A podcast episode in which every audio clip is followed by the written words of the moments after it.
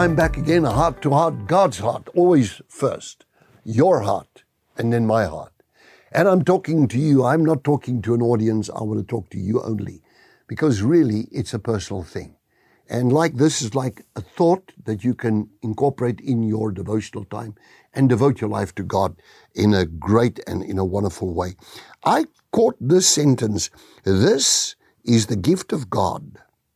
For he will not dwell unduly on the days of his life because God keeps him busy with the joy of his heart.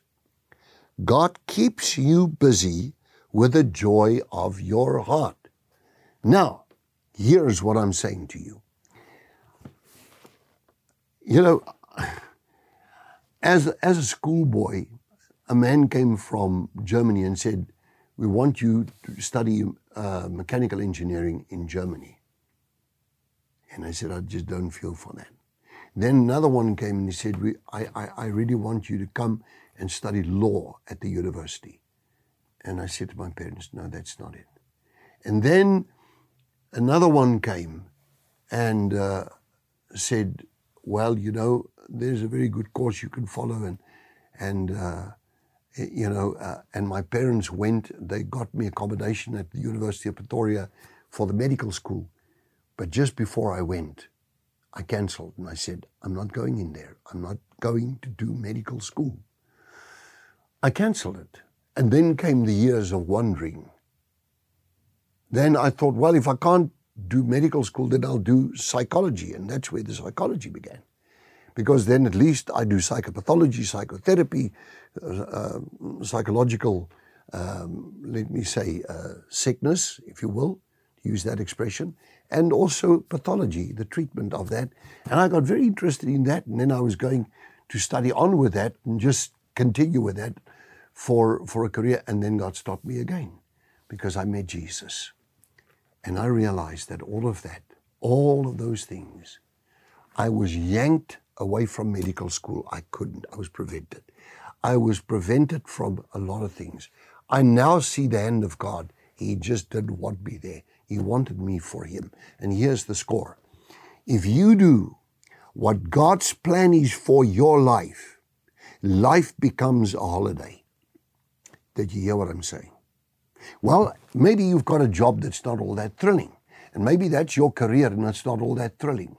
But when you go home and you spend time in this word and you pray and you live with a godly family and you go to the house of the Lord and you pray and you obey and He begins to bless you, man, life becomes like, well, I'm an ice cream fan. And I love ice cream and milkshakes. You know, we had them as young people by the dozens.